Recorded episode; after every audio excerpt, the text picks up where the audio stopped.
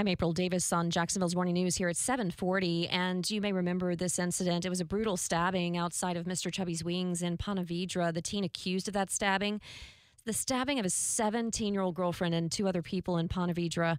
He's now set to appear in court later today and uh, he was denied bond last month on his two felony counts of attempted murder.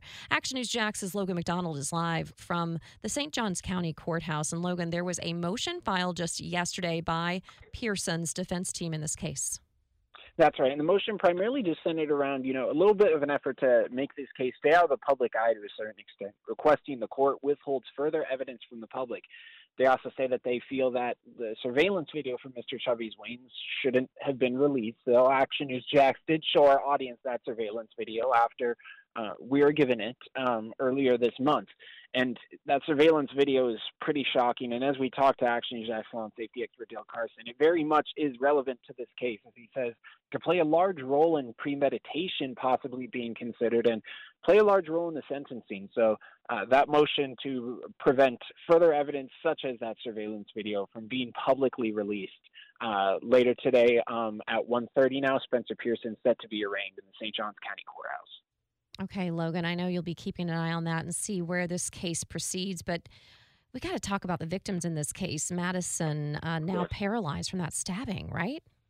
Right. We talked to her um, earlier this month when she addressed the public for the first time since that brutal attack, and she did update to the public that she's paralyzed from the chest down. So, a discouraging update there from this 17 year old girl who, you know, we've spoken to friends that were on her high school softball team and just knowing now that you know she's working towards just ever walking again. She said it's going to be a long journey, but she's hopeful, and this community, you know, the, the phrase has been Madison strong this entire time, and that's really been infectious with this community staying Madison strong and she certainly put on a brave face herself uh, in that first address to the public, and she's got a long road to recovery ahead.